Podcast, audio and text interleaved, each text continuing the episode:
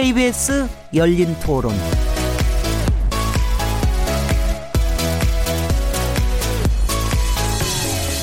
안녕하세요. 묻는다, 듣는다, 통한다. KBS 열린 토론 진행자 시민 김진혜입니다.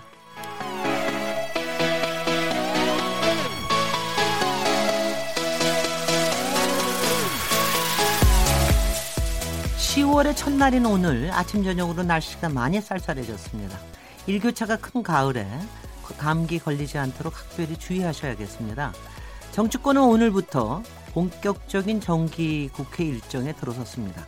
외교와 통일, 안보 분야 대정부 질문을 시작으로 내일은 경제 부문, 어, 목요일은 4일에는 교육과 사회 분야 질문이 이어지게 되는데요. 이런 가운데 자유한국당 심재철 의원의 예산 정보 공개와 유은혜 교육부 장관 후보자의 명문제 등을 둘러싸고 여야 갈등도 고조되고 있습니다. 정기 국회 후반기 앞으로 어떻게 흘러가게 될지 열린 토론 정치의 재구성을 통해 얘기해 보도록 하겠습니다. 10월 1일 KBS 열린 토론 지금 시작합니다.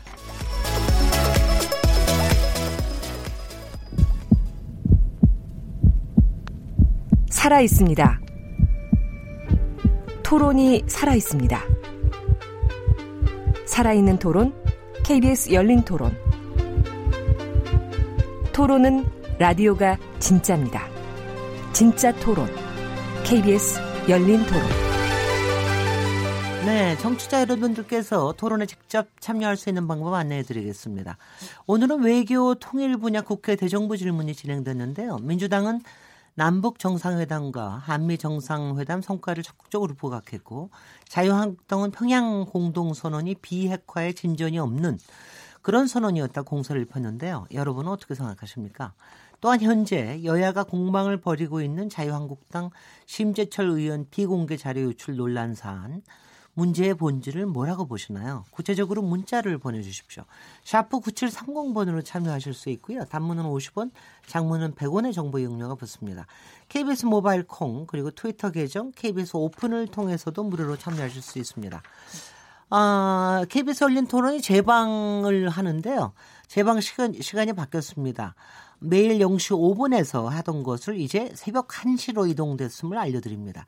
KBS 열린 토론은 또 팟캐스트로도 들으실 수 있습니다. 청취자 여러분들의 날카로운 시선과 의견을 기다리겠습니다. 오늘 그럼 월요일 정치의 재구성 어, 시간입니다. 함께 토론하실 네 고정 패널 분들 소개해 드리겠습니다. 지난주에 추석 연휴가 끝난 다음에 수요일 날 정치 재구성을 했죠. 오늘 원래대로 다시 월요일 날 돌아온 겁니다.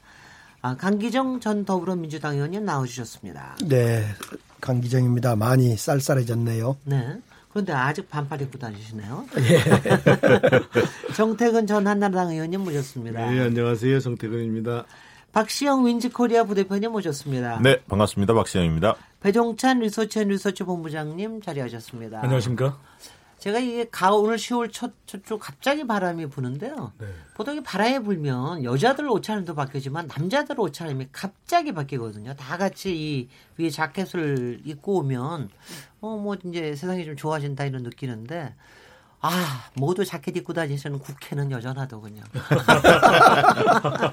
국회도 이제 네. 정기국회 오늘 대정부 질문 시작을 했는데 사실 이번이 저 이번 20회 회기로서는 이제, 이제 세 번째 해고. 20대. 20대. 네. 그다음에 어 문재인 정부로서는 이제 두 번째 저 정기국회이기 때문에 사실 여러 가지 성과를 서로 내야 될 텐데 여러 가지가 이게 뭐 여러 가지가 너무 꼬여 있는 것 같습니다. 이게 참 불행한 것 같은데요.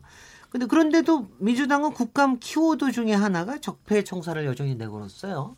그러니까 이거 이런 것도 보는데 20대 국감 어떻게 될 거라고 지금 뭐 개괄적으로 어떻게 예견들 하고 계십니까, 강기정 의원님? 사실상 이제 국회가 돌아가고는 있는데 뭐 기대가 별로 크지 않죠. 사실상 식물 국회가 되어 있는데 우선 자유한국당은 내부 정비가 잘 안 되고 있는 점이 어려움이 있고 이제 바른미래당은 손학규 대표가 대표가 됐지만은 통합이 안 되고 있는 것 같고 평화민주당은 내부에 오히려 이탈자가 생길 정도로 지금 어수선한 분위기고 결국 그래서 우리 민주당이 이제 협치와 협치를 통해 개혁 입법 특히 민생경제 입법을 좀 처리를 해야 되는데요.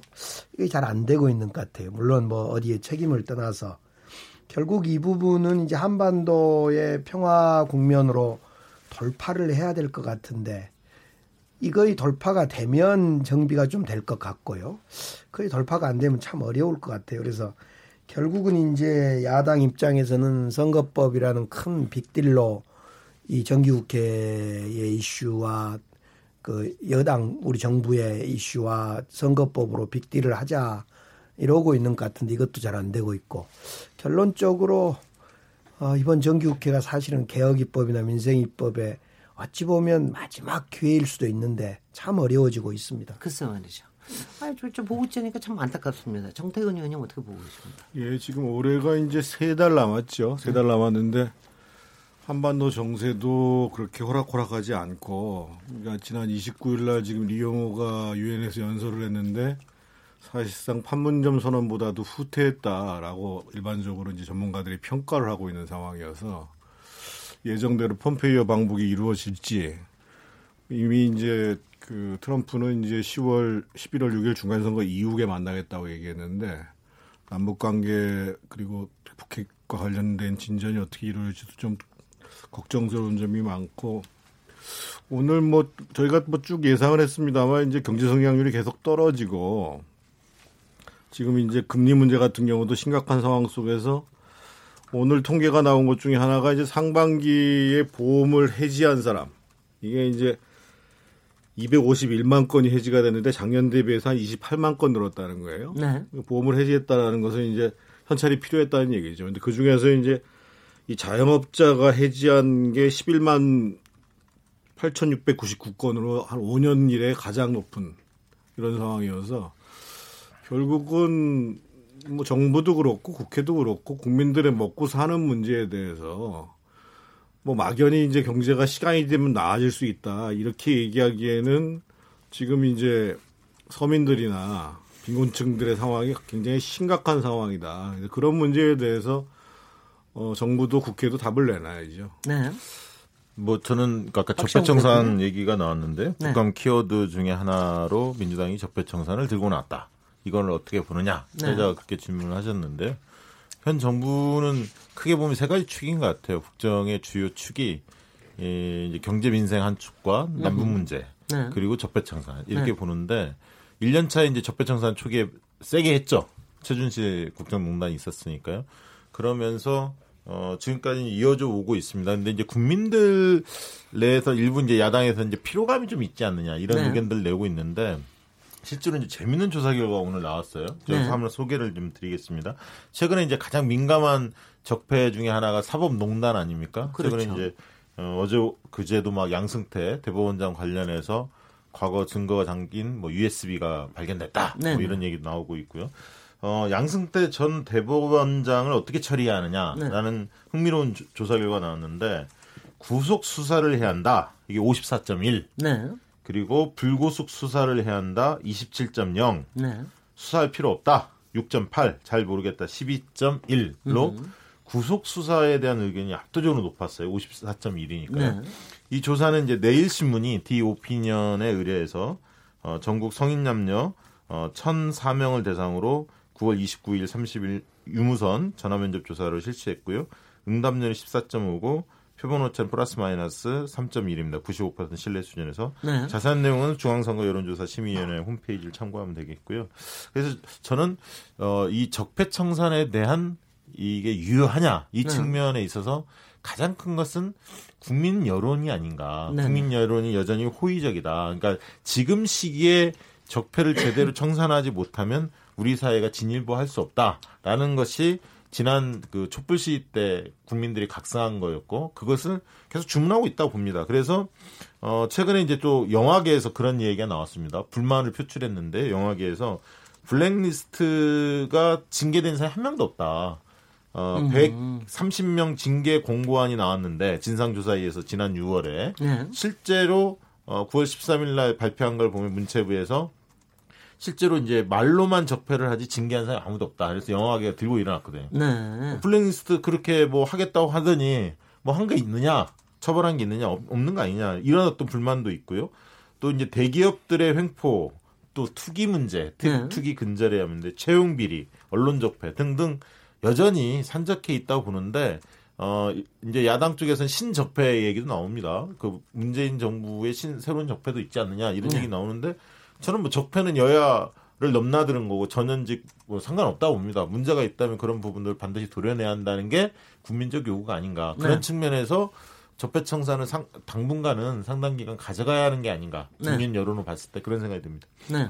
네, 하반기 국회가 네. 여당으로서는 매우 중요할 수밖에 없는 그런 시점인데 마치 남북 관계가 한 걸음 더 나아갔듯이 하반기 국회 또 국정 운영을 위해서는 이번 국회에서 또 한 걸음 더 나아가야 되는 것이 여당이고 또 대통령의 입장과 처질 수밖에 없는데요. 앞서 박시영 부대표가 말씀 주셨던 대로 이 적폐 청산에 대한 국민들의 염원이 여전히 유지는 되고 있습니다. 하지만 네. 가장 이번 이 대정부 질문 그리고 이 국정감사 또 예상국회로 이어지게 되면 결국 초점이 모아지는 것은 경제일 수밖에 없다. 네. 앞서 소개해 주신 그 조사를 보면은 대통령의 외교 활동 너무 잘하고 있다. 78.7%였고요. 백두산 관광 하고 싶다. 우리 10명 중에 8명에 육박했는데 네. 이 남북 북미 관계 정상화가 우리 경제에 미치는 영향을 보면 이 도움될 것이라는 의견도 43.3%지만 부담이 될 것이라는 여론 또한 41.8%로 상당히 경제에 대해서 우리 국민들이 무거워하고 있거든요. 네. 바로 이 부분을 털어내야 되는 것이 있고 또 가장 중요한 것이 이번 어 20대 국회 하반기 국회의 이 판문점 선언에 대한 비준인데 비준 동의안 처리와 관련해서도 이 앞서 소개해드렸던 내일신문과 디 오피니언 조사를 보면 신속히 처리해야 된다는 것이 이 40.2%. 이 북의 비핵화 선행 전에는 처리 안 된다. 53.9%거든요. 네. 그러니까 모든 일이 잘 풀릴 것 같은 대통령의 지지율이고 또 남북 관계 평양 효과지만 실제로 또 한 걸음 더 들어가 보면 녹록치가 않다는 것이거든요. 네. 그런 만큼 이 강기정 의원께서 말씀하셨던 대로 이번 국회 이 10월 국회에서 특히 얼마만큼 협치를 끌어내느냐. 그런데 이 첫 단추를 이 채우는 지점에서 이 심재철 의원과 관련한 촉발된 논란이 상당하지 않습니까? 글쎄 국민들의 여론은 부정적이거든요. 이런 시간 낭비하지 마라.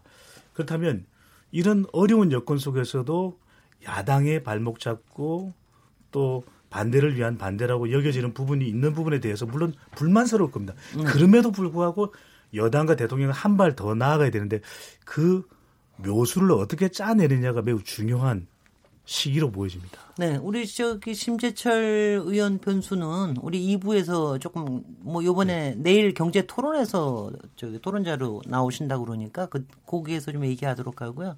우리 1부에서는 아무래도 오늘 통일 외교 안보 뭐 여러 발언들이 있었습니다. 그래서 이제 그 중에 발언에서도 상당히 좀 어, 전향적으로 바뀐 부분이 가장 눈에 띄는 것이 바른 미래당이 상당히 비준 쪽으로 한 걸음 더 오는 게 아닌가. 그래서 어, 지금으로 봐서는 자유한국당이 오히려 외톨이로 비준을 반대하고 뭐 이러는 게 아닌가 싶은데 이 풀어나가는 과정이 어떻게 될지 오늘 상당히 전향적인 발언들이 많이 네, 나왔습니다. 네, 바른, 박시영 부대표님. 뭐, 바른미래당이 네. 얼마 전에 이제 원내대표인 김관영 의원이 이제 그 판문점 선언에 대해서 어, 논의를 좀 비준에 관련된 논의를 시작할 때가 아닌가 네. 이런 어떤 좀 전향적인 입장을 내놨죠. 그 전에는 어, 뭐 뭔가 북미 그렇죠. 정상회담이 이루어지고 음흠. 뭐가 좀 비핵화의 구체적인 게 뭔가 좀 나온 다음에 논의할 사안이다. 그리고 예산이 좀 분명하게 제출이 돼야 한다. 네. 이런 어떤 전제 조건을 좀 달았었는데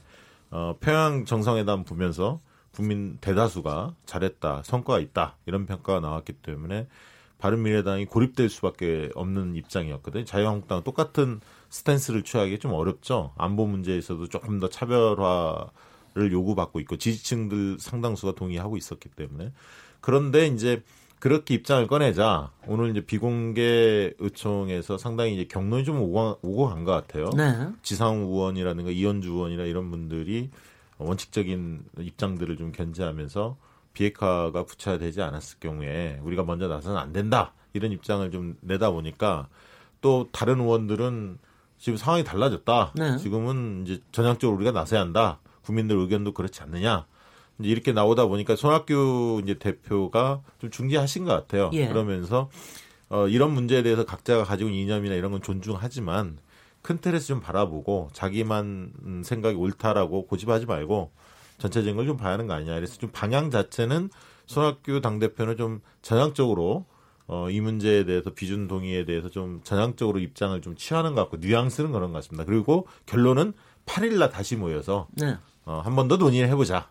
이렇게 좀 결론을 내린 것 같고요. 근데 어 문희 문희상 의장이 오늘 초월회라는 모임, 모임을 또 했습니다. 그 예. 그당 대표들 5당 당 대표들 모여서 거기에서도 어 남북 회담에 대한 얘기들이 오고 왔어요. 네. 11월 달 남북, 남북 회, 예, 의회 회담. 의회 회담. 음흠. 거기에서 자유한국당 김병준 어, 비대위원장이 조금 뭔가 약간은 그, 그전에는 좀 그런 부분에 대해서 좀 음, 거부 정서가 좀 강했는데 오늘은 좀 전향적인 약간 입장 어, 검토를 해보겠다라는 네. 식으로 좀 뉘앙스가 좀 바뀌었습니다. 그래서 전체적인 분위기는 어쨌든 평양 정상회담 그리고 트럼프의 어떤 어, 환영하는 입장, 어, 김정일 어, 위원장의 어떤 친서를 받으면서 좀 그런 흐름들이 좀 감지되면서 네.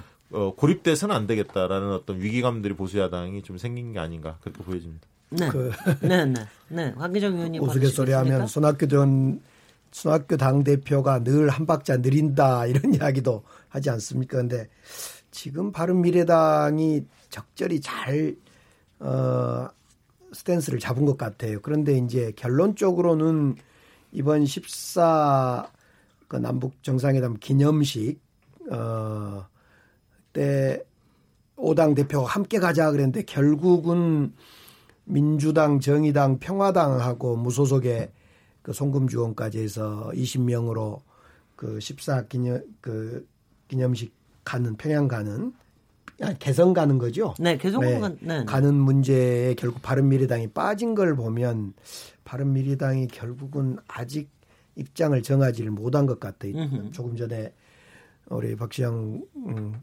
말씀 선생님 말씀대로 그래서 이거 지금이 적긴데 지금 입장을 정하지 못한 것 같고 또 하나는 이제 지금 시기가 사실은 이 대미 관계를 아주 강화 한미 관계 미국을 향한 한미 관계를 강화해야 될 때다 이렇게 보는 거 아닙니까? 지금 트럼프나 펌페이오가 움직이곤 있지만은 만약 11월 6일 민주당이 미국 민주당이 어, 승리를 하게 되고 트럼프의 생각과 좀 다른 방향으로 가면 한반도에 미칠 미국의 영향이 복잡해질 수 있다. 그래서 이제 우리 민주당에서는 추미애 단장을 중심으로 대미 특사단을 파병 파견했는데 어제 쭉 가셨죠. 어제 갔죠. 네. 네.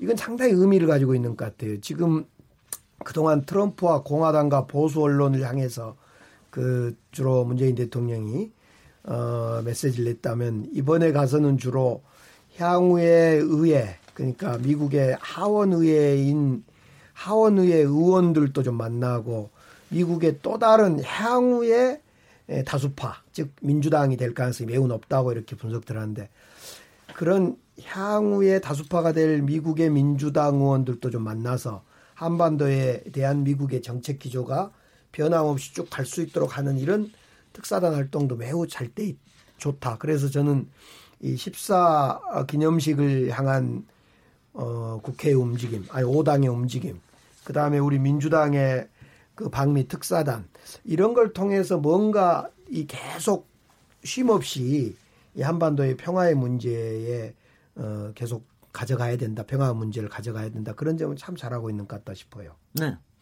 그 정대근 위원님은 어떻게 보고 계십니까? 저는 기본적으로 문재인 정부가 국회 협조를 끌어내려고 하는 자세가 안 돼 있어요. 국회를 공세 내지는 심하게 얘기하면 좀 반의회적인 것이 아닌가 할 정도로 국회를 잘못 대하고 있기 때문에 생각보다 쉽게 그 국회 내에서 협조를 끌어내기는 어려울 거다. 가장 대표적인 게 지금 예를 들면 조금 전에 바른미래당 말씀을 하셨습니다만 네.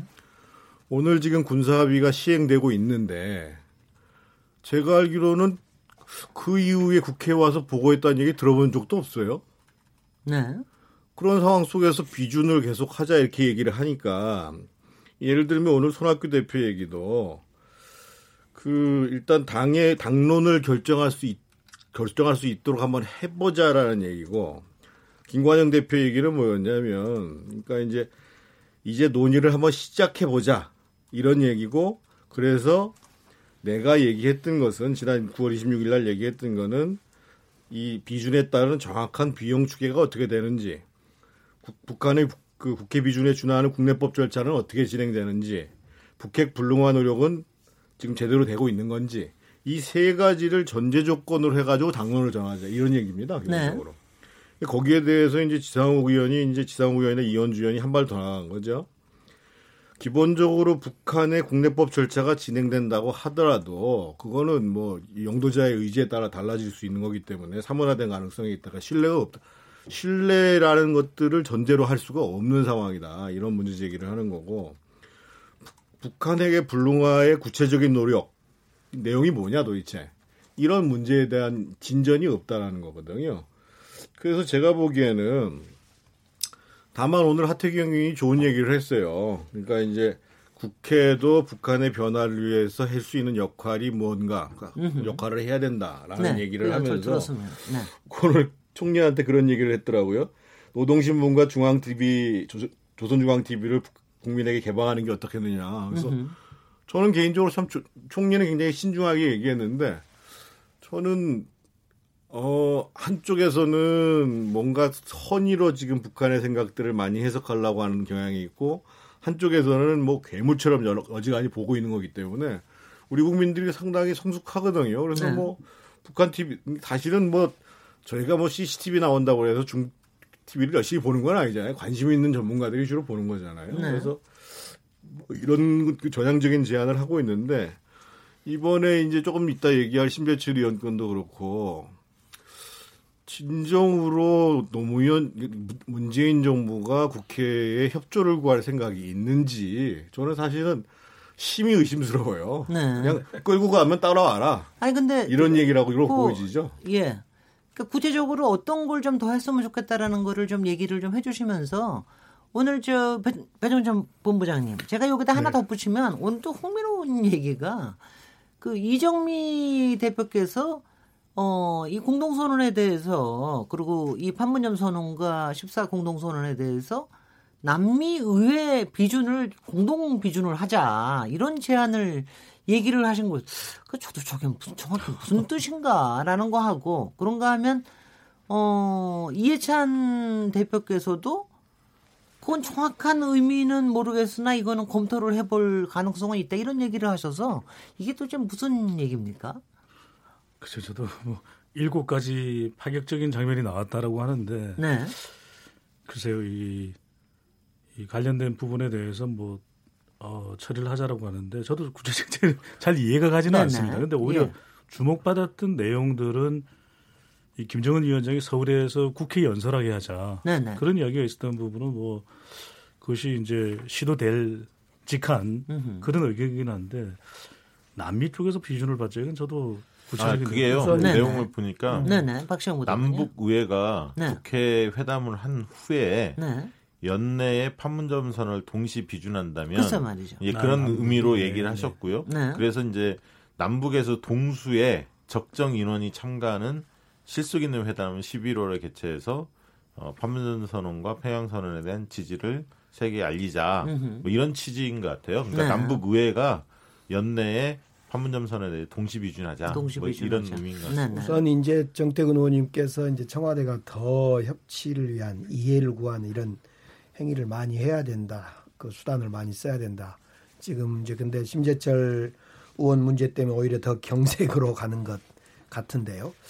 일단 우리 예찬 민주당 대표께서 비준안은 표결로 하는 건 아니다. 왜냐하면 요즘에 이제 비준안을 그러면 그 표결에 붙여서 뭐 강제로 좀 처리해 볼 다수 처리를 하면 어쩌냐 이런 최근에 그 의석수 카운트다운도 하고 막 그래서 그거에 대해서 반대 입장인 것 같아요. 그러니까 어, 좀더 예, 좀 기다리자. 네, 아까 말씀드렸듯이 바른 미래당의 전향적인 당론도 좀 모으고 네. 또 자유한국당도 보수의 새 기치를 내건다 그러니까 좀 더 지켜보고 특히 폼페이오 방북도 잇따르니까 좀 더 성숙된 과정을 지켜보자 이런 그 우리 민주당의 노력은 좀 있는 것 같아요. 네.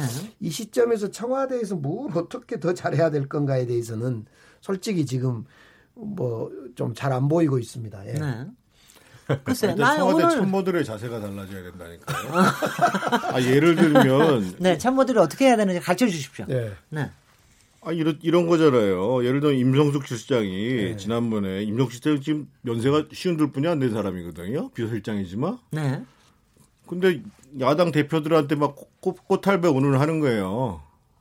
그리고 예를 들면 지금 그 이정도 총무비서가 있잖아요.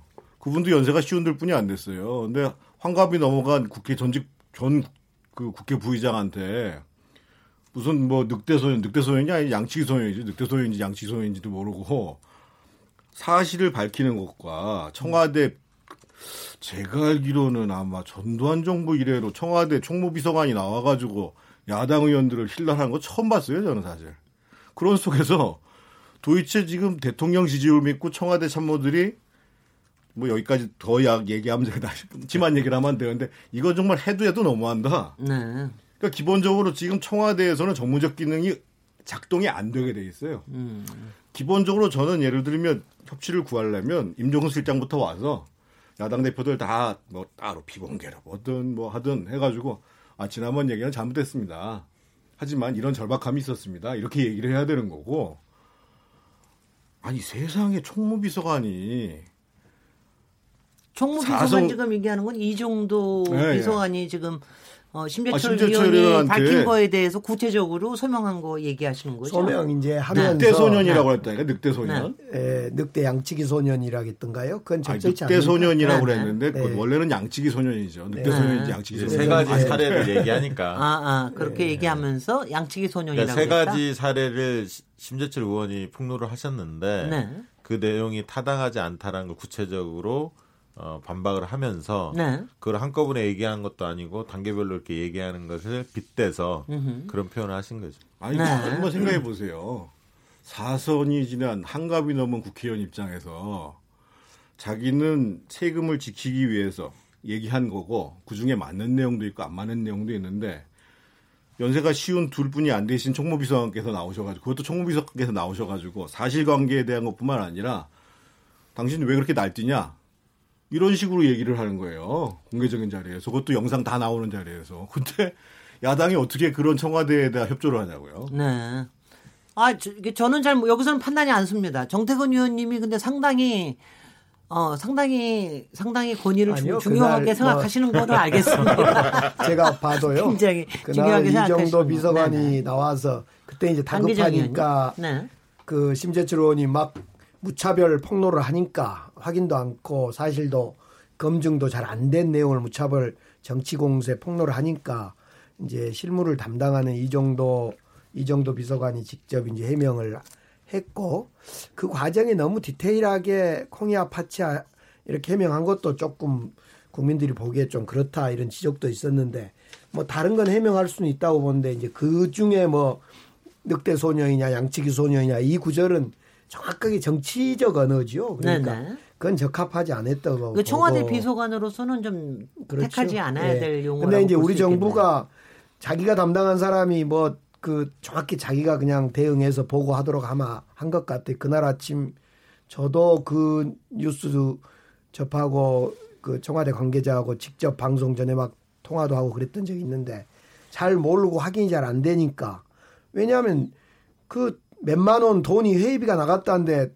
본인은 모르니까 이 정도 총무비서관이 이제 네. 책임지고 그걸 밝힌 것 같아요. 네, 처음에 이제 홍보 수석이 하다가 박시영 부대표님. 예, 그러니까 네. 내용을 구체적으로 모르니까 담당자가 이제 나서서 네. 발언을 한 거죠. 네. 네.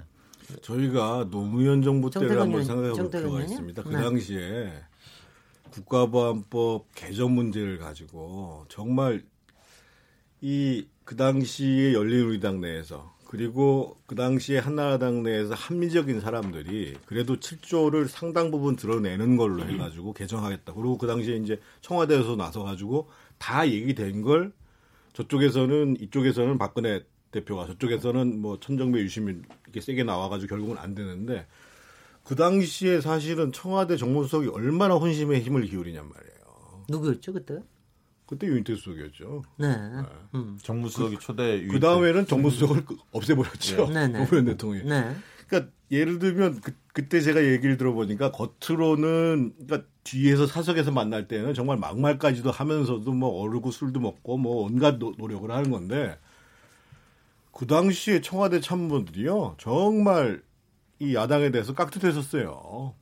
그러면서 실제로 정치력을 발휘를 하는 거거든요. 지금은 웬만큼 옳은 얘기해도 야당에서 지금 청와대 참모들이 하는 얘기 콧방귀도 안 낄 뿐이에요 지금. 네. 아 지금 예, 지금 네. 얘기가 조금 이상한 대로 흘러가는 네. 것 같다는 제 생각은 좀 듭니다. 네, 배정찬 본부장님. 계속 여론을 좀 여론을 주목해서 봐야 되는 이유가 예, 예의 문제는 또 예의로 따져야 될 부분으로 보여집니다. 네. 감정적으로 응대해서는 안 되고 이것이 또 이 감정적 인 접근을 통해서 논란이 확산되는 것은 확전되는 것은 좋은 일이 못 되고 국민들도 네. 결국 바라지 않는 일인데 그러니까 아쉬운 부분이 이런 대목이거든요. 앞서 저도 그 부분을 아주 주목하지는 않았는데 이 남북 국회 해당부의 판문점 선언을 동시 비준하자 이것도 상당히 생산적인 제안일 수 있는 것이거든요. 네. 비교섭 단체 이정미 정의당 대표가 연설한 내용인데 더 저는 주목하는 부분은 이, 이 연설 내용 중에서 논의해 볼 만한 것이 많았다라는 겁니다. 네. 바로 오늘이었죠. 그래서 김정은 위원장의 서울 국회 연설, 또 국회의원 1주택, 그 다음에 최고 임금제, 국회의원 세비를 절반으로 하자. 왜 이런 거는 감정으로 대할 일이 아니잖아요. 네. 그러니까 지금 심재철 전 국회 부회장, 심재철 의원과 청와대 간의 공방은 공방대로 다뤄져야 되지만. 그것 때문에 해야 될 일을 못해서는 안 되는 거 아닙니까? 그래서 네. 여기 이정미 대표가 한 이야기도 있잖아요. 자유한국당은 민생 법안을 우선 처리하자. 이것과 감정 싸움하고 무슨 상관이 있습니까? 네네. 네. 그러니까 지금 우리가 구분해야 되는 것은 왜, 왜, 왜 야당을 이렇게 다루느냐 하는 부분이 좀 예의상 문제가 있다면 또 지적하고 또 요구를 할 수 있는 부분이지만 이것 때문에 난 일 못하겠다 이런 건 전혀 아니라는 것이죠. 네. 네. 박시영 대표님. 이제 심재철 의원의 건으로 막, 막 얘기가 막 뒤집박죽 막 나왔는데 네. 일단 남북 문제 조금 더 얘기하고 예, 그렇게 제가 이제 한 가지 심재철 위원 예, 본격적으로 하겠습니다. 제가 이제 한 가지 말씀드리는 건 제가 아는 범위 내에서는 지금 남북관계 발전법이 있거든요. 네. 2005년에 만들었습니다. 당시 이제 한나라당도 동의를 해서 만든 법안이고 그 내용을 쭉 읽어보면 국회가 이런 어떤 정상들의 합의 했던 것들에 대해서 국회에서 동의 절차를 어, 필하게 돼 있어요. 반드시 네. 해야 합니다. 네. 그 비준 동의를 지금 현행법상 하게끔 돼 있어요. 사실은 국회가 반기하는 겁니다. 논의 자체를 안 하는 것 자체는. 그래서 당론을 정하지 않았다. 이게 자랑거리가 아닙니다. 네. 각 야당이든 각 당이 치열하게 논의해서 입장을 정리를 해야죠. 물론 그것이 북미 간의 정상회담까지 좀 지켜보겠다 시간을 좀 달라 이럴 수는 있겠지만 논의 자체를 안 하는 것을 마치 무슨 입장이 없는 거를 대단한 것처럼 얘기하는 건 저는 어, 국회가 세금 내는 국민들을 방기하는 거라고 봅니다 법을 그리고 이제 그 이후에 최근에 이제 평양 정상회담 이후에 어, 국회에서 여야 간에 지금 무슨 일이 이루어지고 있냐면 남북 합의서에 대한 법적 효력을 강화하자라는 취지에서 지금 법안들이 막 쏟아지고 있습니다. 그래서 예. 제가 어 언론 기사를 어 좀 파악을 해 보니까 9월 20 최근에 19건 정도의 법안이 발의가 됐어요. 그래서 주로 이제 민주당 의원들이 중심이 됐지만 남북 합의서에 대해서 법적 효력을 강화하거나 언어 남북 간의 언어 교류를 좀 활성화하는 것, 네. 그다음에 문화 스포츠 교류를 활성화하는 것. 그래서 국회 의원들 나름대로는 또 뒷받침하는 흐름이 있습니다. 근데 아니, 이제 각 당이? 그러니까 각 당이 좀 정치적 네. 부분에 있어서 네. 어떤 네. 그런 입장이 있다 보니까 이런 어떤 흐름들이 이 촉진되지 못하는 그런 어떤 부분이 나타난 것 같고요. 아까 이제 여론조사 내일신문 거 소개를 드렸습니다만 재밌는 게 이제 NLL 문제 가지고 또 지금 논란이 벌어지고 그렇습니다. 있지 않습니까? 남북 군사합의서 채택에 대해서 어, 내일신문과 아까 디오피년 동일합니다. 조사기에는 참고하시면 될 것 같고요. 거기서 조사한 결과를 보면 남북 군사합의서 채택에 대해서 찬성이 71.1, 네. 반대가 21.8, 잘 모르겠다는 게 7.1. 그래서 찬성이 10명 중에 10명 중에 7명 정도로 압도적으로 높다. 그리고 북한의 비핵화 의지를 신뢰하느냐라는 여부에 대해서 신뢰한다는 게 52.8, 신뢰 못한다는 게 43.8, 잘 모르겠다는 게 3.5. 그래서 신뢰한다는 응답이 약 한 9%포인트 정도 높은 것으로 비핵화 의지에 대해서도. 네네. 그래서 어쨌든 국민들의 인식 자체가 좀 부, 북한을 바라보는 시각 자체가 좀 바뀌었다. 네. 그러니까 북한을 적어도 대화할 수 있는 조금 과거 핵을 좀 내려놓으려고 하고 경제를 중심으로 뭔가 어 승부를 좀 보려고 한다는 느낌을 좀 받고 있는 것 같아요 국민들이 그리고 이번 NLL 논란이 사실은 2012년에도 있었는데 그게 사실은 김무성 의원이 당시에 막 흔들지 않았습니까? NLL 포기했다 노무현 대통령 시절에 동안에. 그래서 나중에 그게 다 사실 무근으로 밝혀지지 않았습니까? 이번에도 여러 논란들이 있습니다만 국민들은 이 부분에 대해서 상당 부분 잘했다 이런 평가가 많다는 것을 좀 알 필요가 있습니다. 근데 강기정 의원님하고 정태근 의원님께 아주 직접적으로 여쭤보면 아니 강기정 의원님 이 지금 오늘 그 이해찬 대표의 발언은 상당히 저는 괜찮은 발언 같아요. 이런 거는 정말 표결로 가서는 안 된다. 이거는 합의를 해야 된다. 어디까지는. 그런데 이제 이거를 합의로 가게 하려면 지금 바른미래당은 약간 전향적으로 지금 토의를 해보겠다 이렇게 나오지만 자유한국당도 마찬가지로 어떤 계기가 좀 있어야 될 거 아니겠습니까? 뭐냐면 지금까지 관성도 있을 때고 나름대로 이제 당신의 지지자들에 대한 또 이제 신경을 쓰는 부분도 있을 테고 해서 어떤 계기를 어떻게 마련을 해야 좋을지 야당이나 정부 네. 측에서 우선 이제 오늘 송영길 의원이 대정부 질의 과정에 그런 이야기를 합니다. 2011년에 미국의 요구로 앞 이명박 정부 때입니다.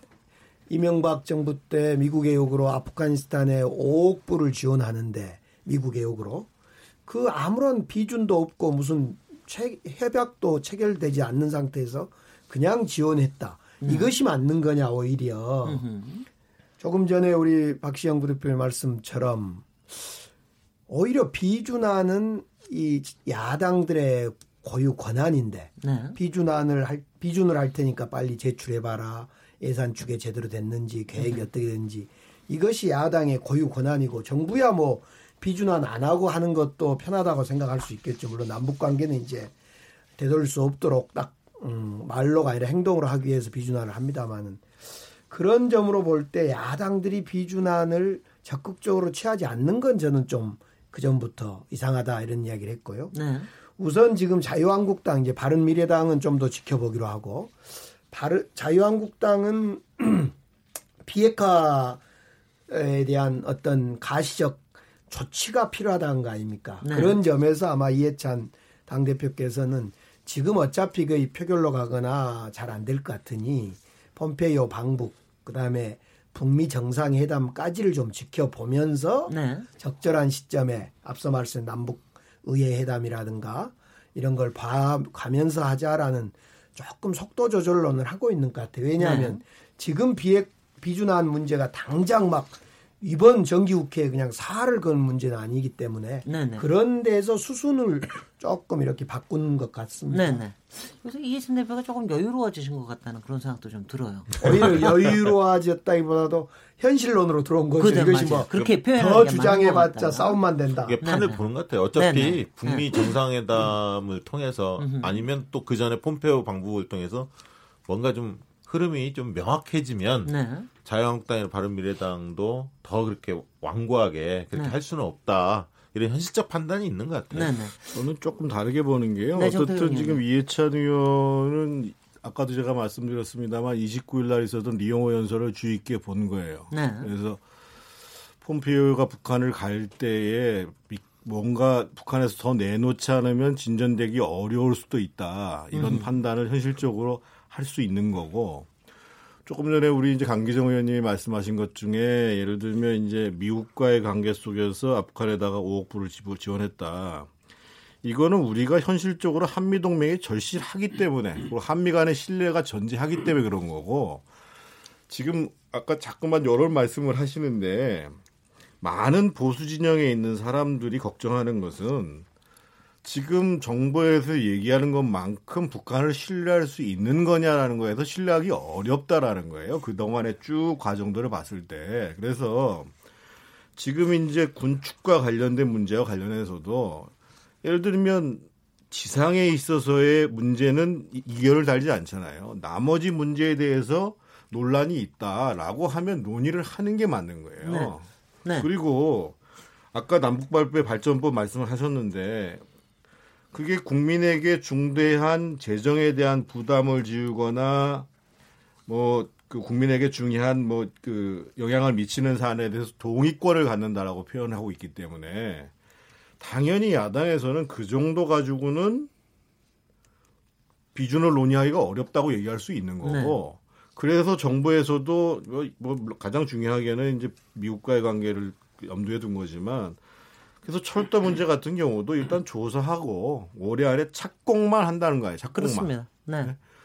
그렇다고 얘기했을 때는 착공만 하는 거하고 판문점 선언에 나와 있는 연결한다는 거하고는 다른 거예요. 예. 다른 거라고요.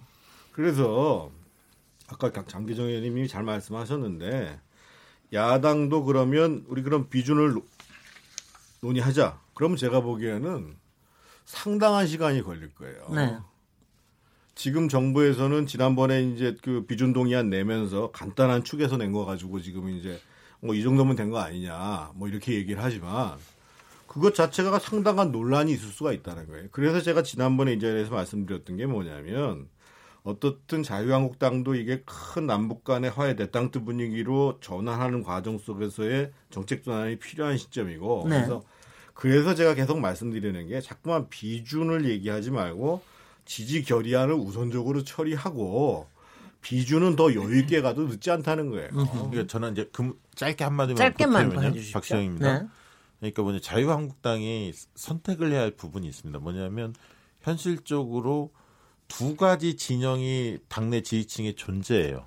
그러니까 네. 흔히 말해서 굉장히 구구적인 어떤 수구적인 생각을 가진 분들이 어, 한국당 지지층 한 절반 정도 됩니다.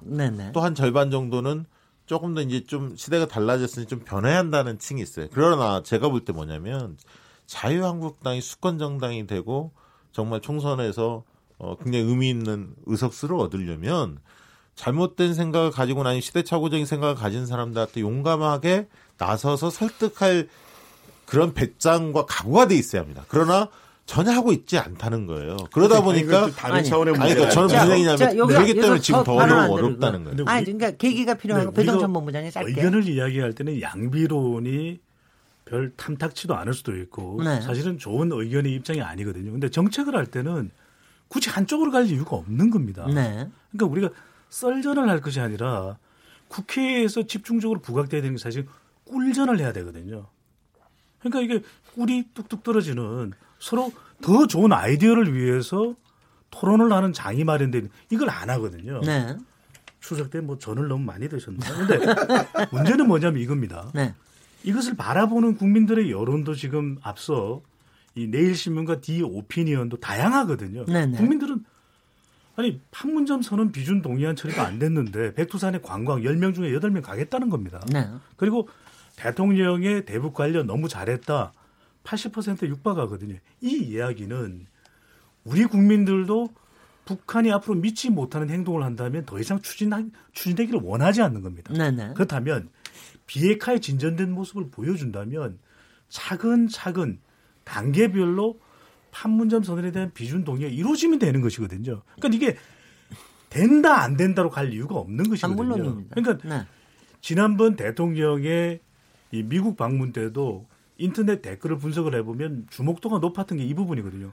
종전 선언이다. 으흠. 북한이 미국이 원하는 종전의 모습을 보여주지 못하면 그걸 지킬 필요 없다. 더 강한 제재 압박을 가하라. 우리도 만약에 이렇게 국민들의 동의를 얻어서 국회에서 판문점 선언의 비준 동의안이 이루어졌다고 했을 때 북한이 만약에 이 부분에 대해서 하합하고 으흠. 또 실천하는 모습을 못 보인다면 우리 국민들은 바로 분노로 바뀌는 것이거든요. 네. 그러니까 저는 이걸 한쪽으로만 갈 것이 아니라 안전장치를 만들어 놓고 으흠. 대신 이것은 우리가 북한의 비핵화 진전에 따라서 우리의 예산은 투입될 것이다. 이런 걸 저는 왜 못하느냐는 것이죠. 글쎄요. 지금 이제 여기서만 네, 꼭 중요한 것 중요한 거 짧게. 네네. 아, 아까 박시영 대표께서 그 지금 마치 합리적 보수 진영이 보다 강경한 보수 지지층한테 발목을 잡혀서 벗어나지 못한다고 말씀하셨는데 혹시나 전혀 그런 거 아닙니다. 전혀 그런 거 아니고 예를 들면 지금 바른미래당에 있는 유승민 대표나 아까 제가 그래서 바른미래당 오늘 워크숍 한 내용을 소개시켜 드렸잖아요. 예를 들면 이런 거예요. 지상욱 의원이나 이원주 의원으로 문제 삼은 게 뭐냐면 그러면 남북 동시에 비준한다고 했을 때 북한의 국내법 절차가 사문화될 가능성에 대해서 어떻게 보는 거냐. 그리고 실질적으로 북핵을 불능화 노력을 한다는데 그 구체적인 내용이 뭐냐. 당장 드러나는 문제가 예를 들면 오늘도 지금 스위스에서 지금 1.5 트랙 진행하고 있는데 북한 관리들이 가가지고 한, 한결같이 한다는 소리가 주한미군 해군산 완전히 없애야 된다. 이렇게 얘기했다는 거 아니에요. 그리고 또 한편에 있어서 미국에서는 우리는 여전히 지금 북한과 완전한 협상, FFVD 협상을 한다. 좀 또 이런 논란들이 존재를 하는 거예요. 그런 속에서 저 같은 경우는 그래도 판문점 선언에 전향적인 성과가 있으니까 그거를 일단 지지결의한 정도로 해서 그거는 그거대로 진행하도록 하지만 실제로 비준 문제를 가지고 더더군다나 이해찬 대표가 지금 표결 안 하겠다고 얘기를 하는데 이거는 대단한 논의가 있어야 되는 문제이고 특히나 이렇게 군사 분야 같은 합의를 할 때에는 반드시 국회에 와서 사전에 보고를 왜 못하냔 말이에요. 왜. 네. 아니, 그러니까, 뭐, 그러니까 저는 어떤 생각이냐면 네, 이런 문제에 대해서 그러니까 활성화 시켜야 한다는 거예요. 예, 제 예. 얘기 요점은 그겁니다. 그러니까 자. 자유한국당도 의원총회에서 몇몇 원내대표하고 당대표만 얘기할 게 아니라 흔히들 좀 젊은 의원들 좀 생각이 다른 사람들도 의견을 개진하고 풍부하게 논의를 해야 한다는 거죠. 예, 알겠습니다. 뭐 바로 그건 것 같아요. 지금 국회에서도 더 논의를 더 해야 되고 그리고 만약 조건이 필요하다면 그 조건이라는 게 어떤 부분이어야 되는지에 대해서 얘기하고 만약 여러 가지 합의에 대해서 개념이 명확치 않은 부분은 조금 더 실전적으로 논의를 하고 이런 게 필요하고 뭐 너무 서두를 필요는 없다. 그러나 전체적인 방향은 어, 조금 보인다. 이런 정도로 하고 요번 이 일부 토론을 좀 마무리하고 잠시 쉬겠습니다. 지금 여러분께서는 KBS 열린 토론 시민 김진애와 함께 하고 계십니다.